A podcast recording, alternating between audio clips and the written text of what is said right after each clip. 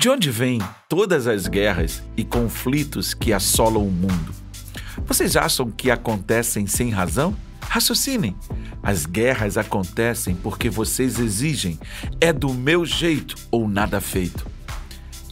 E para terem o que querem, lutam com todas as unhas e dentes.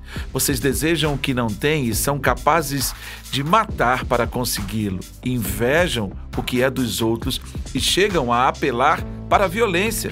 Sei que vocês nem têm coragem de pedir a Deus. É claro que não. Vocês sabem que estariam pedindo o que não devem. Vocês são crianças mimadas, cada um querendo as coisas do seu jeito. Tiago, no capítulo 4, versículos 1 e 2. Olhe para esse texto. Ele está falando de conflitos. E deixa eu te fazer uma pergunta. Você por acaso tem conflitos no seu relacionamento familiar? Sim ou não? Responda, sim ou não? Se você está dizendo sim, você está sendo verdadeiro, porque todos nós temos algum tipo de conflito. Se você está dizendo não, então você precisa pensar um pouco mais. Vou te dar um tempo. Pronto. Preste atenção.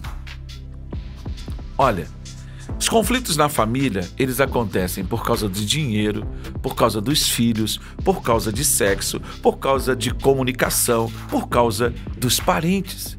Agora, você tem alguma dificuldade nessas áreas? Você tem alguma dificuldade no relacionamento familiar? Preste atenção. Os conflitos, eles são inevitáveis. Por que, que eles são inevitáveis? Porque não existem duas pessoas iguais. E se não existem duas pessoas iguais, existem duas perspectivas diferentes. São cosmovisões diferentes e muitas vezes elas entram em choque. Deus nos fez exatamente dessa forma para que sejamos singulares temos diferentes gostos, temos diferentes interesses, aptidões e habilidades.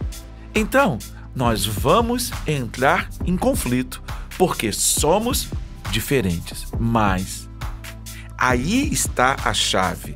Mas se nós olharmos para ele e começarmos a alinhar o nosso coração ao coração dele, nós vamos perceber os pontos de convergência.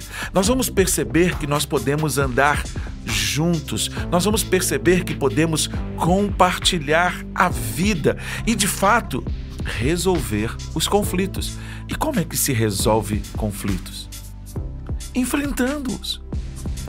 Nós precisamos desenvolver habilidades, nós precisamos desenvolver a capacidade de sermos capazes de resolver os nossos conflitos. Talvez você tenha que abrir mão, talvez você tenha que experimentar o fruto do Espírito. Isso mesmo. Paciência, bondade, mansidão, domínio próprio, amor. Olha como a palavra de Deus é rica. Os conflitos e as guerras vêm exatamente porque nós queremos fazer tudo do nosso jeito, sem olhar a perspectiva do outro, sem muitas vezes considerar o outro, sem muitas vezes respeitar o outro, sem muitas vezes amar e compreender o outro. Pare, ouça, escute, olhe com bastante atenção e você vai perceber que a escuta é uma ferramenta poderosa, poderosa para resolver conflitos. Entenda o que o outro está dizendo. Compreenda segundo a perspectiva dele.